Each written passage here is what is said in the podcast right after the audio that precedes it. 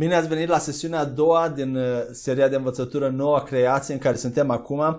Am intitulat această a doua sesiune Statutul legal și starea vitală. Și când voi vorbi despre starea vitală, mă refer la natura Duhului unei persoane și la schimbările care au loc atunci când statutul legal al acelei persoane se schimbă în fața lui Dumnezeu și nu numai starea naturii, spiritul, dar și privilegiile sau pedepsele care vin odată cu schimbarea naturii unui spirit. Și în această sesiune vom discuta despre statutul legal și starea vitală a lui Lucifer înainte de cădere și după cădere, iar apoi vom discuta despre Adam, primul om care a fost creat, starea lui, statutul lui legal și starea vitală a Duhului lui înainte de cădere și după cădere, pentru că aceste lucruri, înțelegerea acestor lucruri ne va ajuta foarte mult atunci când vom vorbi despre nașterea din nou. Vom vedea care este statutul legal și starea vitală a noastră, a oamenilor, atunci când ne naștem pe pământ fizic și cum se schimbă acestea odată ce devenim născuți din nou, odată ce venim în Hristos. Așadar, dacă sunteți gata, haideți să deschidem Biblia la un prim pasaj, Ezechiel, capitolul 28, de versetele 11 la 19 și Isaia, capitolul 14, versetele 12 la 15. Aceste pasaje sunt puțin lungi, dar haideți să avem răbdare să le citim împreună și apoi vom explica. Deci în această primă parte a sesiunii vom discuta despre Lucifer și schimbările care au avut loc atunci când acesta a căzut din starea în care era în cerul lui Dumnezeu. Haideți să citim Ezechiel 28, versetele 11 la 19. Cuvântul Domnului a venit la mine și mi-a zis: Fiul omului, rostește o cântare de jale despre regele Tirului. Spune că așa vorbește stăpânul Domn: Erai un semn al perfecțiunii, plin de înțelepciune și desăvârșit în frumusețe. Stăteai în Eden, grădina lui Dumnezeu, și erai acoperit cu tot felul de pietre prețioase, cu sard, topaz, diamant, crisolit, onix, jasp, safir, turcoaz și smarald. Bijuteriile și filigranele tale erau din aur, pregătite încă din ziua în care ai fost creat. Erai un heruvim ocrotitor cu aripile întinse. Te-am pus să fii pe muntele cel sfânt al lui Dumnezeu și umblai prin mijlocul pietrelor de foc. Ai fost fără vină în căile tale din ziua în care ai fost creat și până când s-a găsit nedreptate în tine. Prin mărimea negoțului tău te-ai umplut de violență și ai păcătuit. De aceea te-am aruncat de pe muntele lui Dumnezeu și te-am îndepărtat, heruvim ocrotitor, din mijlocul pietrelor de foc. Ți s-a îngânfat inima din pricina frumuseții tale și ți-ai pervertit înțelepciunea din cauza splendorii tale. De aceea te-am aruncat la pământ și te-am expus înaintea regilor, ca să fii o priveliște pentru ei. Prin mulțimea nelegiurilor tale și a negoțului tău necinstit ți-ai pângărit sanctuarele, de aceea am făcut să iasă un foc din mijlocul tău care te-a mistuit și te-am făcut scrum pe pământ înaintea tuturor celor ce te priveau. Toți cei ce te cunosc dintre popoare sunt înmărmuriți din pricina ta, ai parte de un sfârșit îngrozitor și nu vei mai exista niciodată. Haideți să citim și Isaia 14, 12 la 15. Cum ai căzut din cerul, luceafăr strălucitor, fiu al zorilor? Cum ai fost doborât la pământ, tu, asupritorul neamurilor? Tu ai zis în inima ta: mă voi înălța la cer, îmi voi ridica tronul mai presus de stelele lui Dumnezeu. Voi ședea pe muntele adunării, pe înălțimile din nord. Mă voi înălța deasupra norilor și mă voi face asemenea celui prea înalt. Dar ai fost coborât în locuința morților, în adâncimile gropii. Amin.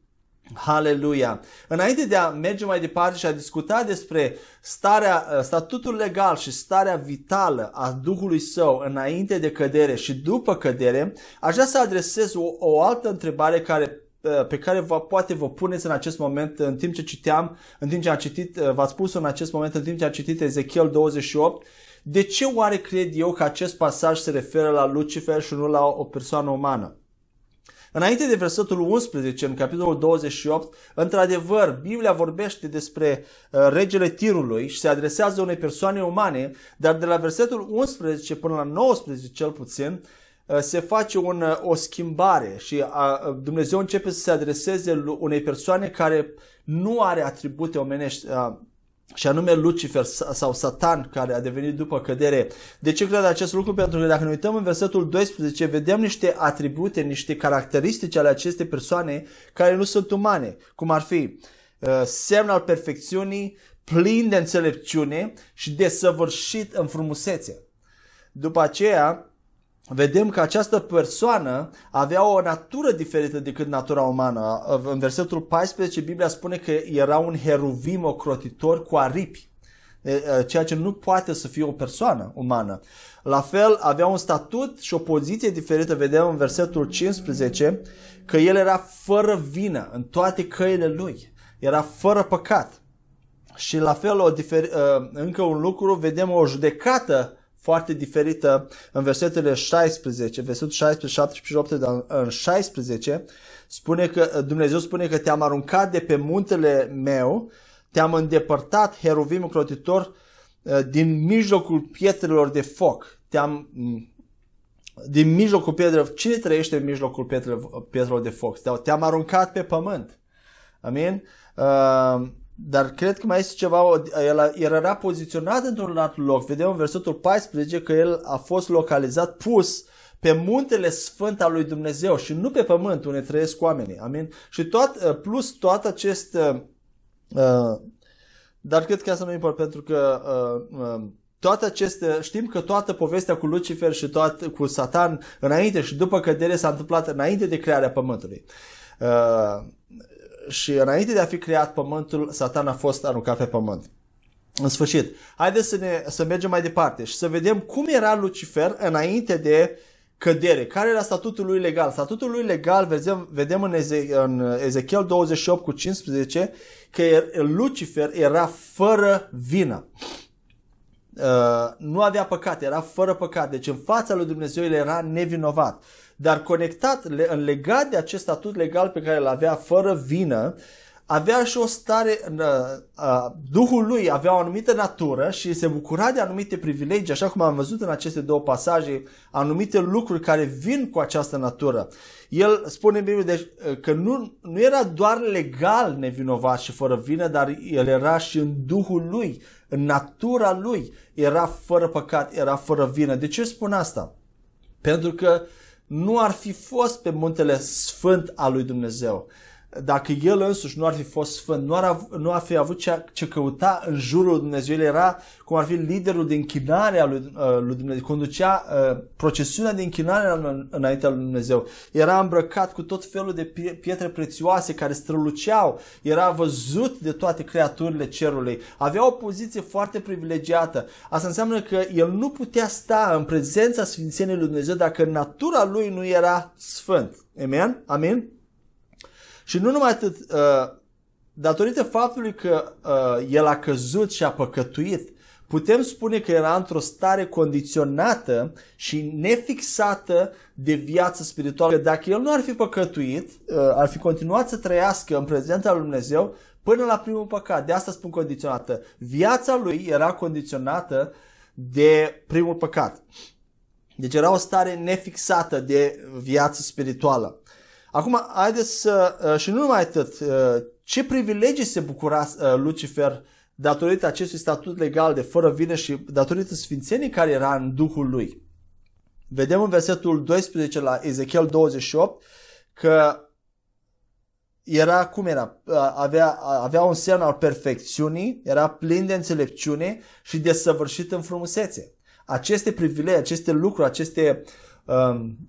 trăsături chiar fizice desăvârșite în frumusețe au venit odată cu felul în care el a fost creat, fără vină, fără plină înțelepciune. După aceea vedem în versetele 13 că era îmbrăcat cu toate aceste pietre prețioase. 14, era un heruvim ocrotitor, uns, în engleză spune anointed, uns, și a fost localizat pe muntele sfânt al lui Dumnezeu. Ce onoare, ce privilegiu a avut această persoană. Apoi la Isaia 14 cu 12 Biblia îl numește luceafăr strălucitor, fiu al zorilor. Deci era o persoană importantă în cer, era o persoană de foarte multe privilegii. Cu toate astea vedem că el a avut așa o mândrie că a vrut să se urce deasupra tronului Dumnezeu, deasupra norilor, spune Isaia, pe înălțimile din nord, deasupra celui prea înalt. Vă dați seama ce îndrăzneală a avut această persoană. Și după ce a căzut, vedem că primul lucru care s-a schimbat în versetul 15 din Ezechiel 28 a fost statutul lui legal. În momentul în care Satan a păcătuit și s-a găsit mândrie în inima lui, Biblia spune că în versetul 15 spune că ai fost fără vină toate căile tale din ziua în care ai fost creat până s-a găsit nedreptate în tine sau prihană sau păcat. Vedem că el a păcătuit și s-a mândrit înaintea lui Dumnezeu. Deci statutul legal a devenit vinovat înaintea lui Dumnezeu în momentul în care el a păcătuit. Dar odată cu această schimbare în statutul legal a venit și o schimbare în starea vitală a Duhului lui, a naturii Duhului lui. Și nu numai atât, privilegiile care le avea i-au fost luate și în loc i s-au dat pedepse. Și o să discut un pic despre pedepse, pentru că a fost un prim nivel de pedepsă și apoi un al doilea nivel de pedepsă. Dar în momentul în care Satan a păcătuit sau Lucifer a păcătuit, vedem că Duhul lui, natura Duhului lui a devenit complet rea, complet rău.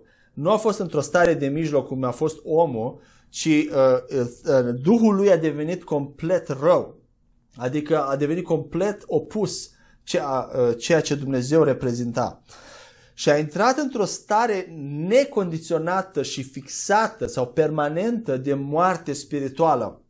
Și adică orice ar fi făcut Satan din acel moment, Lucifer din acel moment, nu ar mai fi putut niciodată să experimenteze viața spirituală sau să fie în prezența lui Dumnezeu. În alte cuvinte, a devenit de nerăscumpărat. Nu același lucru s-a întâmplat și cu omul și m-am întrebat, oare de ce Dumnezeu n-a vrut să-l răscumpere și pe Lucifer așa cum a decis să facă cu omul?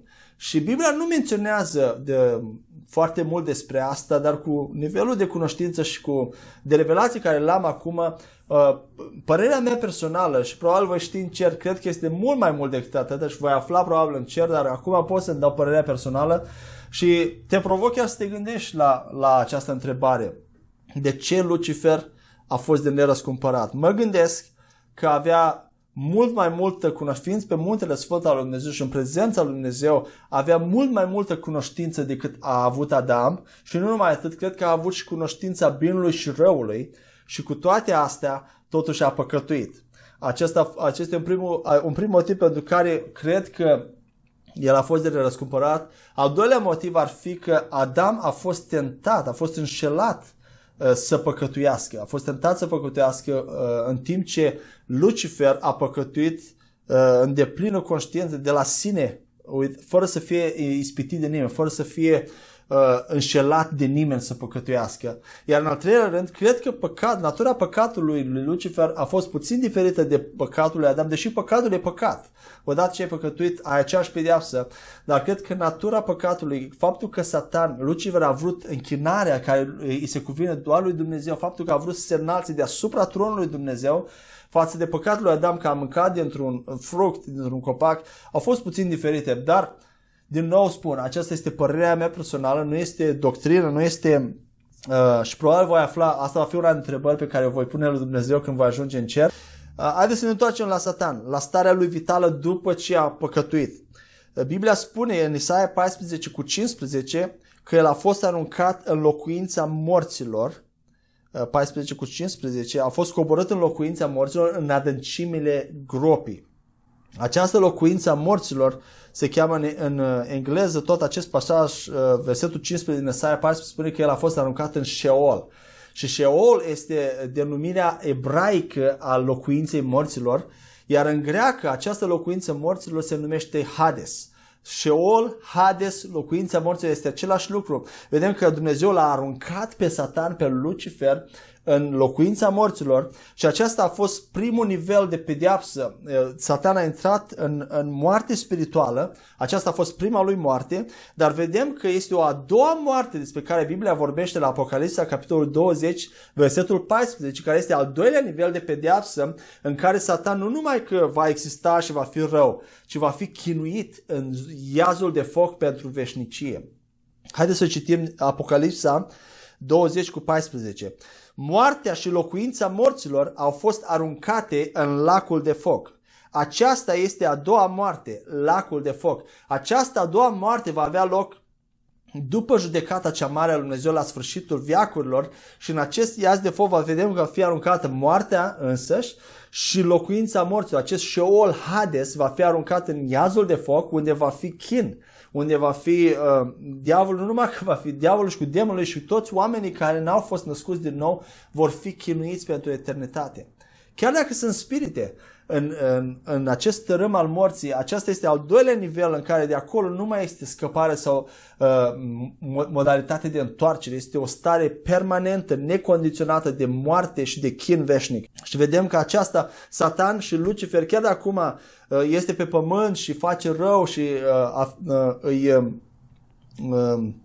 este împotriva lui Dumnezeu și influențează pe oameni împotriva lui Dumnezeu și poate, nu știu, dar nu cred că este chinuit în momentul acesta, îl așteaptă, el este pe drumul sigur către moartea a doua, iazul de foc, care este pedeapsa căderii lui de la început de pe muntele Sfânt al lui Dumnezeu.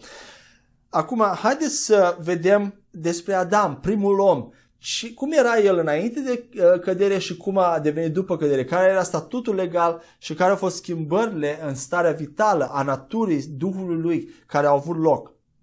Haideți să citim la Geneza, capitolul 1, verseturile 26 și 27 și apoi vom citi Geneza, capitolul 2, versetul 7. Aceste două pasaje le-am citit și în prima sesiune, dar acum le citim din nou și vom vedea un pic alte lucruri decât am văzut în prima sesiune. Haideți să citim împreună. Geneza 1, 26 la 27. Atunci Dumnezeu a zis să facem om după chipul nostru, după asemănarea noastră, ei să domnească peste peștii mării, peste păsările cerului, peste vite, peste tot pământul și peste toate animalele mici care mișină pe pământ. Astfel Dumnezeu l-a creat pe om după chipul său, după chipul lui Dumnezeu l-a creat. Bărbat și femeie l-a creat. Și Geneza 2 cu 7. Atunci Domnul Dumnezeu l-a modelat pe Adam din țărâna pământului și a suflat în nările lui suflare de viață, iar Adam a devenit un suflet viu. Amin. Așadar, înainte de cădere, legal, Adam era într-o stare de sfințenie inițială, fără păcat. De ce spun asta? Pentru că Biblia spune la Geneza 1 cu 31 că Dumnezeu s-a uitat la tot ce a făcut și toate erau foarte bune. Creația omului a fost foarte bună, a fost perfectă. Și nu numai atât, dar știm că Adam se bucura de părtășie cu Dumnezeu, care este un Dumnezeu sfânt, Habacuc 1 cu 13 și nu numai acolo, și în alte locuri în Biblie, dar în Habacuc 1 cu 13 Biblia spune că ochii tăi, adică al lui Dumnezeu, sunt prea curați ca să se uite la rău. Tu nu poți să privești asuprirea sau nelegiuirea. Așadar, Dumnezeu nu poate avea părtășie cu răul, nu poate avea părtășie cu o persoană care nu este sfântă. Dar Adam avea părtășie cu Dumnezeu, asta înseamnă că statutul lui legal înainte de cădere era sfânt, fără păcat, fără vină. Amin? Dar legat de acest statut legal pe care Adam îl avea și starea Duhului său, natura Duhului său era într-un anume fel și se bucura de anumite privilegii, anumite lucruri care veneau cu această stare de sfințenie. Și care sunt lucrurile care vedem? La Geneza 2 cu 7, care tocmai l-am citit, vedem că el a primit suflare de viață din Dumnezeu, cu alte cuvinte a primit viață din Dumnezeu, aceeași viață pe care Dumnezeu o avea, el a primit-o și el a fost creat sfânt, nu numai legal, dar și în natura Duhului său și trupul complet, el a fost creat sfânt, ca și natură, nu numai ca statut legal. Bineînțeles că sfințenia lui era puțin diferită de aceea a lui Dumnezeu în sensul că nu era fixată. Ca de dovadă vedem că era capabil să păcătuiască și să iasă din această stare de sfințenie așa cum a și făcut, Dar Dumnezeu, despre Dumnezeu știm că El este într-o stare de sfințenie fixată, permanentă. El nu poate niciodată să păcătuiască, este imposibil pentru Dumnezeu să păcătuiască. Și vedem aceasta în trei pasaje din Biblie care le-am ales și mai sunt și altele. Dar vreau să vedem că Dumnezeu este imposibil pentru El să păcătuiască sau să se nege pe sine însuși sau să fie ispitit să păcătuiască. Haideți să citim un prim pasaj la Evrei 6:18. Spune așa: pentru că prin două lucruri neschimbătoare în care este imposibil ca Dumnezeu să fie găsit mincinos, noi să avem siguranță și astfel să fim puternic încurajați să punem mâna pe nădejdea care ne stă înainte. Dar a doua parte nu este așa importantă. Ceea ce vreau să spun se află în prima parte. Este imposibil ca Dumnezeu să mintă. Și acesta este doar un exemplu de păcat. Dar Dumnezeu nu numai că nu poate să mintă, El nu poate să păcătuiască. Haideți să citim și al doilea pasaj, la 2 Timotei 2:13. Dacă suntem necredincioși, El rămâne credincios, pentru că nu se poate nega pe sine. Haleluia! Dumnezeu nu se poate nega pe sine însuși. Când El a dat un decret sau a stabilit o lege, El însuși este primul care va respecta acea lege. Acest lucru este ceea ce îl face pe El Dumnezeu. El este imposibil ca El să se nege vreodată pe sine însuși. Și aceasta este extraordinar pentru noi, pentru că altfel n-am avea Dumnezeul care îl avem. Dar avem un Dumnezeu care în primul rând El niciodată nu va călca ceea ce El a vorbit. Haleluia! Și al treilea pasaj, Iacov 1:13, spune așa: nimeni când este ispitit să nu zică sunt ispitit de Dumnezeu, căci Dumnezeu nu poate fi ispitit de rău și El nu ispitește pe nimeni. Dumnezeu niciodată nu poate fi ispitit să facă rău și nici nu ispitește pe cineva să facă rău. De asta, întorcându-mă la ce am spus, sfințenia lui Dumnezeu este fixată, este permanentă, dar a lui Adam nu era fixată, era o stare inițială de sfințenie. Și nu numai atât, tot aici vreau să spun că Adam era într-o stare ca și natură, era într-o stare condiționată, nefixată de viață spirituală. Înseamnă că atâta timp cât el ar fi ascultat pe Dumnezeu și n-ar fi mâncat dintr-un pomul cunoștinței binului și răului, el ar fi continuat să trăiască veșnic. Nu ar fi murit niciodată. Și probabil, Biblia nu spune, dar probabil, din moment ce Dumnezeu a pus la dispoziție copacul vieții, pomul vieții, probabil la un moment dat, dacă Adam ar fi continuat să fie ferm și să nu păcătuiască, sau dacă ar fi mâncat din pomul vieții, ar fi trecut într-o stare necondiționată și fixată de viață în care nu ar mai fi fost posibil pentru el să moară. Și o să vedem de ce spun acest lucru un pic mai târziu. Ar fi intrat într-o stare necondiționată și fixată de stare spirituală. Și legat de asta, aș vrea să spun două lucruri importante despre Adam înainte de cădere. Adam nu avea cunoștința binului și răului, în timp ce Dumnezeu avea. Dumnezeu are cunoștința binului și răului fără să păcătuiască, fără să fie experimentat vreodată moarte. Și vedem asta în Geneza 3:22. Haideți să citim împreună. Aici, pasajul acesta este după ce Adam a căzut și a păcătuit. Geneza 3:22. Atunci Domnul Dumnezeu a zis: omul a ajuns ca unul dintre noi, cunoscând binele și răul. Acum el și-ar putea întinde mâna să ia și din pomul vieții ca să mănânce și va trăi veșnic. Vedeți ce spune Biblia? Că acum omul a devenit ca și noi, cunoscând binele și răul. Deci chiar dacă Adam a fost creat după imaginea lui Dumnezeu, după chipul și asemănarea lui Dumnezeu, au fost câteva lucruri care n-au fost puse în Adam: cunoștința binului și răului și încă un lucru, îl spun imediat, dar ce vreau să spun este că în bunătatea și înțelepciunea lui Dumnezeu, după ce suntem născuți din nou prin lucrarea de răscumpărare a lui Hristos, este atât de interesant de văzut că creștinii sunt din nou făcuți de prihăniți, dar au în același timp cunoștința binului și răul, pentru că a trecut prin rău, au văzut ce înseamnă răul, au văzut ce înseamnă să fii în păcat, au experimentat moarte spirituală. Acum când intrăm din nou în stare de prihănire cu Dumnezeu, avem cunoștință și probabil acesta a fost unul din scopurile pentru care Dumnezeu i-a dat libertatea lui Adam să aleagă între bine și rău, să poată să păcătuiască, ca să cunoască pe propria piele ce înseamnă păcat, ce înseamnă rău, ce înseamnă să fii fără viața lui Dumnezeu. Și este extraordinar cum Dumnezeu ne dă cunoștința binelui și rău, dar ne și salvează din moarte. Și un al doilea lucru care spuneam că vreau să o spun despre Adam este că el avea viața lui Dumnezeu, spune că el a primit suflare de viață din Dumnezeu, dar nu avea viață veșnică în acest moment când el a fost creat, nu a fost creat cu viață veșnică în el. De ce spun asta? Pentru că vedem mai departe, în capitolul 3, Geneza 22, 23 și 24, o să vedem câteva lucruri interesante. Hai să citim din nou. Geneza 3 cu 22 până la 24. Atunci Domnul Dumnezeu a zis: omul a ajuns ca unul dintre noi, cunoscând binele și răul. Acum el și-ar putea întinde mâna să ia și din pomul vieții ca să mănânce și va trăi veșnic. De aceea Domnul Dumnezeu l-a alungat pe om afară din grădina Eden ca să muncească pământul din care a fost luat. După ce l-a alungat pe om, a pus la răsăritul grădinii Eden niște heruvim și o sabie învăpăiată care se rotea ca să păzească pe drumul spre pomul vieții. Haideți să vă spune Biblia la 22 că dacă Adam ar fi mâncat din pomul vieții după ce a căzut în păcat și a intrat în moarte spirituală, ar fi trăit veșnic. Vedem că Dumnezeu spune asta despre Adam în momentul în care Adam deja era căzut în păcat. Spune că dacă el ar fi mâncat din pomul vieții, ar fi trăit veșnic. Un lucru care este interesant aici, de ce spun că Adam nu avea viață și doar avea viață din Dumnezeu, nu avea viață veșnică? Vedem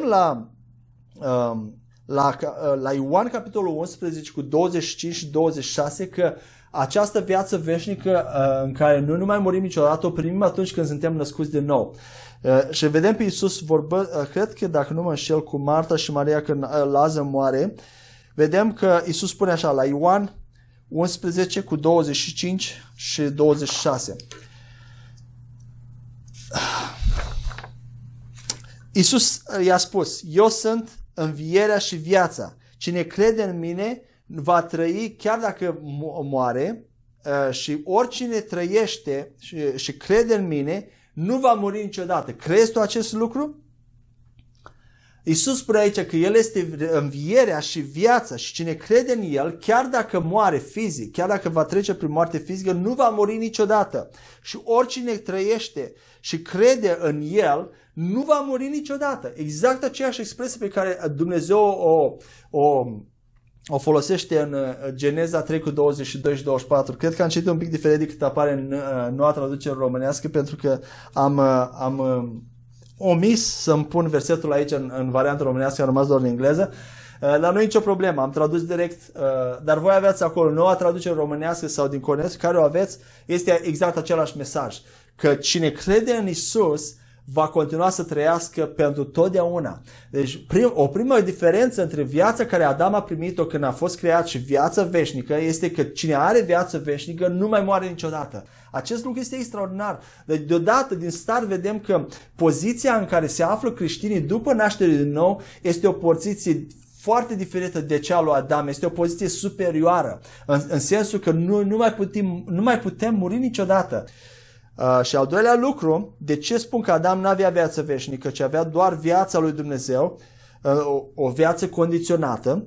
Vedem la 1 Corinteni 15 cu 45, Biblia spune așa: așa este și scris, primul om, Adam, a devenit un suflet viu, ultimul Adam a devenit un duh care dă viață. Și avem pe primul Adam care doar avea viață, era un suflet viu, avea viață pentru el însuși din Dumnezeu, dar al doilea Adam, ultimul Adam, adică Iisus Hristos, a devenit un duh dătător de viață.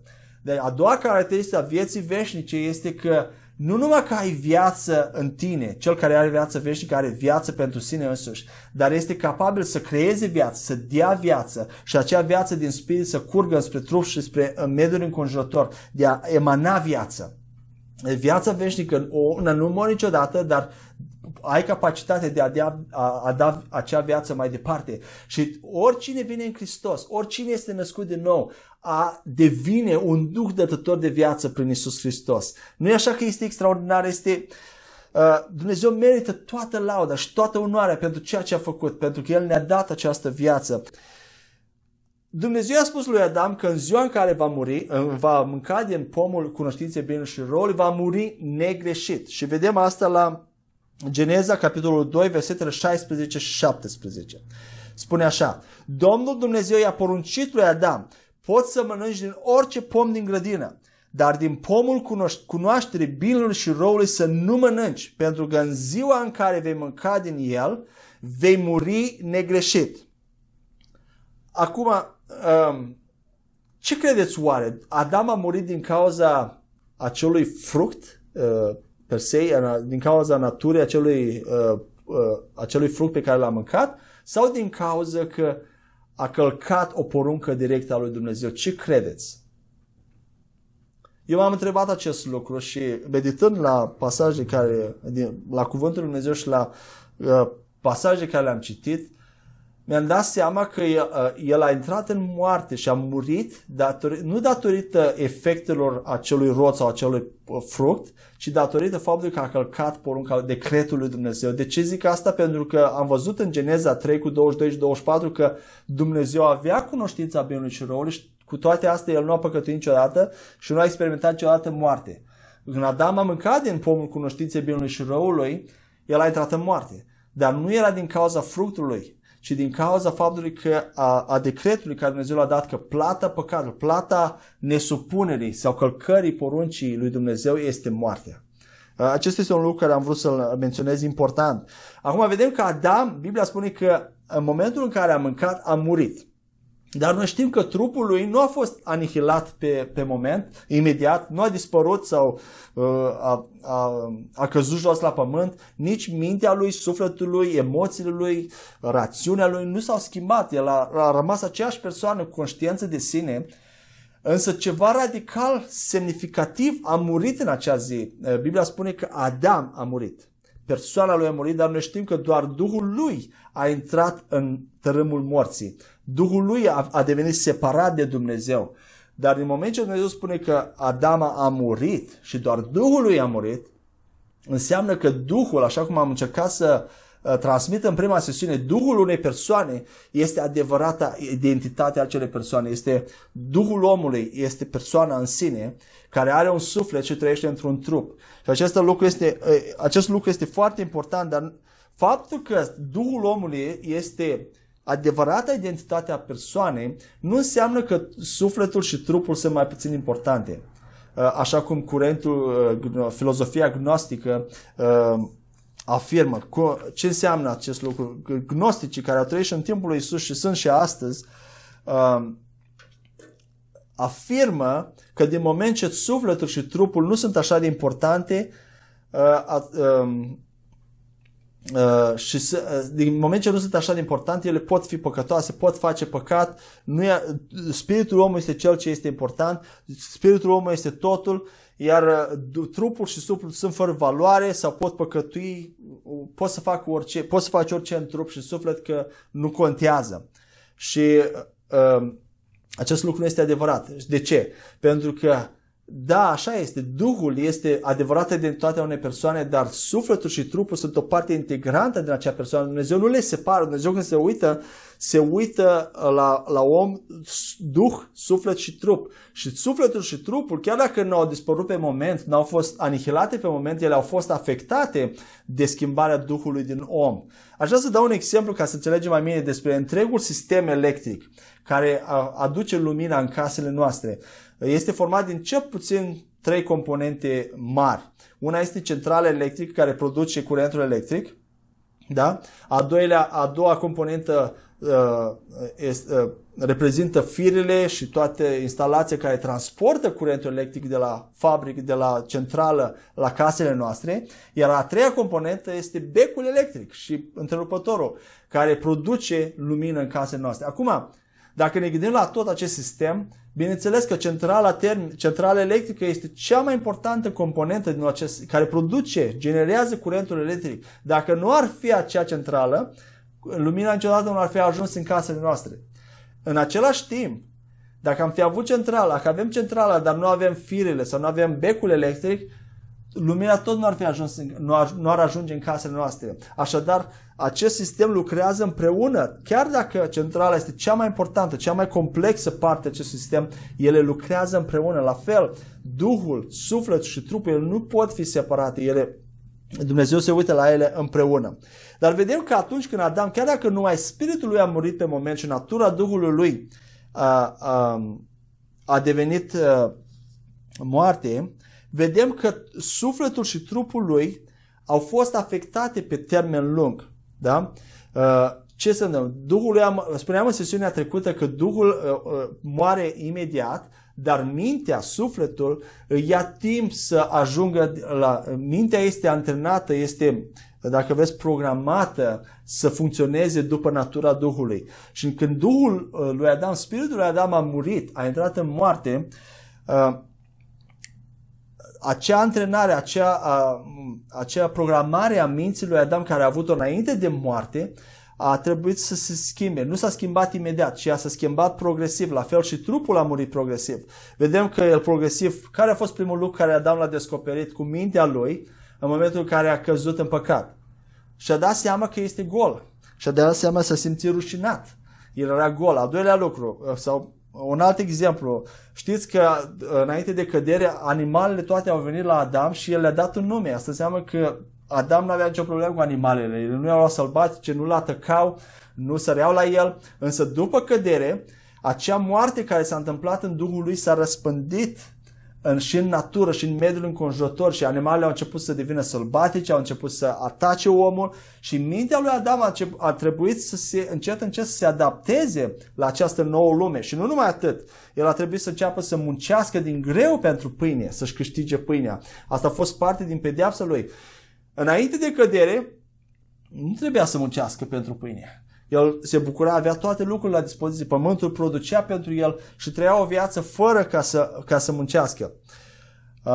Cu alte cuvinte, el a trebuit să-și reînnoiască mintea, mintea lui să se acordeze, dacă vreți, după noua natură a Duhului Său. De ce? Care era moarte. De ce este acest lucru important? Pentru că acum vom înțelege în sesiunea următoare, când vorbim despre nașterea din nou, că în momentul în care Duhul, natura spiritului nostru se schimbă, devine viață, minții ia mai mult timp să se reînnoiască. De aceea vorbim de un proces de reînnoire a minții în care nu-ți reînnoiești mintea cu moralitatea lui Dumnezeu sau cu încerci să ții minte toate legile lui Dumnezeu. Reînnoirea minții înseamnă că mintea ta începe să devină conștientă de noua identitate și începi să aplici în viața ta, să te bucuri de anumite privilegii, se schimbă modul de trăire pentru că tu nu mai ești doar o persoană umană, ci o persoană care are natura divină, are viața lui Dumnezeu în ea și multe lucruri se schimbă. Dar acum să vedem și trupul lui Adam că a murit progresiv și vedem că el a trăit până a ajuns la o vârstă de 930 de ani, care e mai puțin de 1000 de ani. De ce este acest lucru important? Pentru că citind din Biblie vedem că nicio altă persoană în Biblie nu a trăit mai mult de 1000 de ani. Persoana care a trăit cel mai mult în Biblie a fost Metusela, care a trăit 969 de ani și apoi a murit și el. Și vedem despre Adam și Metusela în două pasaje, Geneza 5:5 și 5:27. Haideți să citim întâi Geneza 5:5. Astfel Adam a trăit în total 930 de ani. Apoi a murit.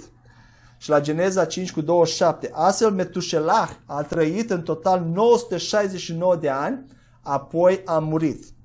Și vedem în 2 Petru 3:8 că Petru afirmă despre Dumnezeu următorul lucru. Prea iubiților, nu ignorați faptul că pentru Domnul o zi este ca 1000 de ani, iar 1000 de ani sunt ca o zi. Nu știu cum se explică acest lucru, nu știu cum poate fi acest lucru adevărat, însă la Dumnezeu o zi este ca 1000 de ani și 1000 de ani este ca o zi. Ce ne spune acest lucru? Și corelat cu faptul că niciun om n-a trăit mai mult decât 1000 de ani, înseamnă că Dumnezeu a avut dreptate când a spus că Adam va muri în ziua în care va mânca din pomul binelui și răului. Spiritul lui a murit pe moment, imediat, dar apoi sufletul lui a început să să primească acea corupție, acea poluare a naturii. Mintea lui a început să se reînnoiască, dacă vreți, în moarte, să fie programată să funcționeze după natura Duhului, dar și trupul a fost afectat de acea moarte și a murit progresiv până când a intrat înapoi în țărâna pământului. Și nu numai trupul, am văzut că și mediul înconjurător, creația, au fost afectate.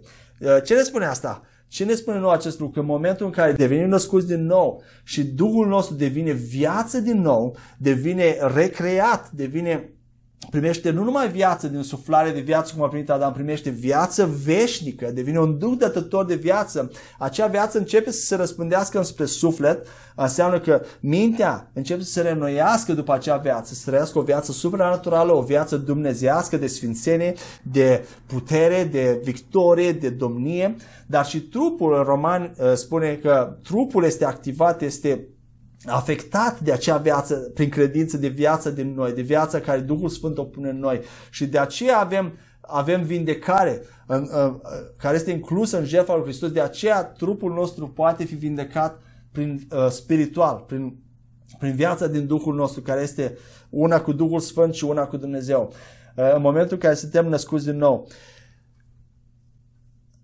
Acum vreau doar să clarific în încheiere cum era statutul legal și starea vitală a lui Adam după cădere. Statutul lui legal a devenit vinovat și odată cu acest statut legal, starea spiritului lui, cum am văzut, s-a schimbat. Natura Duhului Său și esența lui a devenit păcat. Și păcatul nu a fost doar imputat către el. Adică ce vreau să spun cu asta? El a devenit păcat în natura lui, în centrul spiritului lui, a devenit păcat ca și natură. De asta am luat atât mult să explic în prima sesiune despre spirit, despre natură, despre faptul că ești o persoană reală, pentru că Adam a devenit păcat în natura spiritului său, care este ceva real, tangibil. Amin? Deci nu a fost doar considerat când Dumnezeu se uita la el, Adam nu a rămas neprihănit, dar când Dumnezeu se uita la el, îl vedea păcătos. Adam a devenit păcătos în natura lui, nu numai legal, ci și vital. Pentru că, de ce spun asta? Pentru că despre creștini care sunt născuți din nou, creștinii de multe ori afirmă că neprihănirea lui Dumnezeu ne-a fost imputată. Noi suntem considerați neprihăniți. Cu alte cuvinte, ei vor să spună că noi a rămas păcătoși în natura noastră, ei spun asta pentru că încă facem acțiuni păcătoase și afirmă că noi încă suntem păcătoși, dar când Dumnezeu se uită la noi, ne vede neprihăniți. Și nu este adevărat. Statutul nostru legal se schimbă în neprihănire, dar și natura Duhului nostru se schimbă în neprihănire. E adevărat că mai facem încă acțiuni păcătoase și vom vedea de ce și cum. Dar important este acum să reținem că neprihănirea care o primim de la Dumnezeu după nașterea din nou nu ne este doar imputată sau considerată, și noi devenim și vital în Duhul nostru neprihăniți. Pentru că Adam a devenit vital, mort și păcat în natura sa după cădere. De asta spuneam și în sesiunea întâi și a doua că e important să înțelegem aceste concepte care le stabilim acum, pentru că acestea ne vor da o înțelegere mult mai profundă a Evangheliei și a ceea ce se întâmplă în nașterea din nou. Deci Adam nu a fost doar considerat păcătos de Dumnezeu, ci a devenit păcat. El a intrat în tărâmul morții și spiritul lui a intrat în tărâmul morții și a devenit mort în natura sa, și păcatul a adus moarte spirituală cu ea. Și dacă vă amintiți ce am spus, care sunt fațetele morții spirituale, toate cele efecte ale păcatului au venit odată cu căderea lui Adam. Și toate acțiunile păcătoase ale lui Adam din acel punct încolo, în cea mai mare, vin de la acea schimbare a Duhului din natură, este în principiu a răului, firea pământească. Dacă vreți, o să vedem mai târziu, doar puțin anticipez, firea pământească este formată din acel principiu al răului, din acea moarte spirituală din Duhul omului, care se transmite spre suflet, antrenarea minții, și apoi spre trup. Anumite procese chimice se întâmplă în trup și automatisme, obiceiuri care sunt formate după, toate pornesc de la Duh înspre suflet și trup. Și vom vedea că după nașterea din nou, acel motor, ceea ce practic genera acțiunile păcătoase, este îndepărtat, este luat și rămâne doar programarea minții și trupului, care trebuie schimbate, dar care sunt sub domnia Duhului și care nu sunt așa o problemă. Problema majoră era firea pământească în Duh, dar vom discuta în detaliu. Vreau doar să vă dau un gust despre ceea ce urmează. Deci toate reacțiunile păcătoase ale lui Adam din acel moment au început să vină dintr-o natură păcătoasă a Duhului său. Amin? Și el a intrat într-o stare condiționată, nefixată de moarte. Acesta a fost primul nivel al pedepsei lui. A intrat într-o stare de moarte în care, dar care era de răscumpărat, adică putea fi răscumpărat. Dumnezeu îl putea răscumpăra și avea ca drept dovadă acest mister, acest plan de a trimite pe Fiul Său și a-l scoate pe om din păcat. Un plan extraordinar. Dar în momentul în care a păcătuit, Adam a intrat în această stare condiționată, nefixată de moarte, în care a început să experimenteze, să fie supus bolii, depresiei, slăbiciunii, sărăciei, blestemelor, toate aspectele care le-am enumerat în prima sesiune de moarte spirituală. Toate acestea au intrat odată cu păcatul și nu erau înainte ca Adam să păcătuiască. Și dacă Hristos nu ar fi venit să ne salveze și să moară pentru noi, noi ar fi urmat să experimentăm exact ca și Lucifer a doua moarte, adică lacul de foc. Acum, în încheierea acestei două sesiuni, nu-i așa că sunt lucruri interesante? Sper că v-am și cred că Duhul Dumnezeu v-a vorbit și vă vorbește și vă deschide din ce în ce mai mult ochii inimii să vedem. Poate știați aceste lucruri, poate nu le știați, dar toate aceste concepte ne vor ajuta să vedem mai adânc și să ne bucurăm de misterul, de planul Dumnezeu care l-a avut, de ceea ce s-a întâmplat când Hristos a murit și ce include moștenirea care Dumnezeu a pus în sfinți. Cum putem să folosim într-un mod mai eficient, să lucrăm în afară salvarea care Dumnezeu o face în Duhul nostru, să o lucrăm. Filipeni spune să ducem la bun sfârșit cu frică și cu tremur mântuirea care Dumnezeu ne-a dat-o. În engleză spune to work out, să exersăm în afară, în exterior, mântuirea care Dumnezeu ne-a dat-o.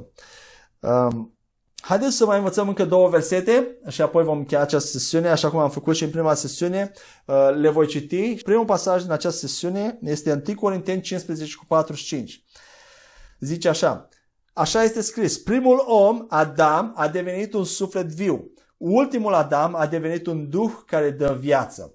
Și al doilea pasaj, Roman 6:23. Fiindcă plata păcatului este moartea, dar darul lui Dumnezeu este viață veșnică în Hristos Iisus Domnul nostru. Eu ar fi trebuit să mor pentru păcatul meu în Adam și pentru acțiunile mele păcătoase, dar Dumnezeu mi-a dat darul vieții veșnice în Iisus Hristos, Domnul meu. Eu acum am viață veșnică. Eu acum, prin Hristos și Duhul Sfânt, sunt un Duh care dă viață. Amin? Până ne întâlnim în următoarele sesiuni, doresc ca Dumnezeu să vă binecuvinteze și să vă umple de înțelepciune, de Duhul Său, de puterea Lui, de harul Lui, bucuria Lui, în numele Lui Iisus. Amin.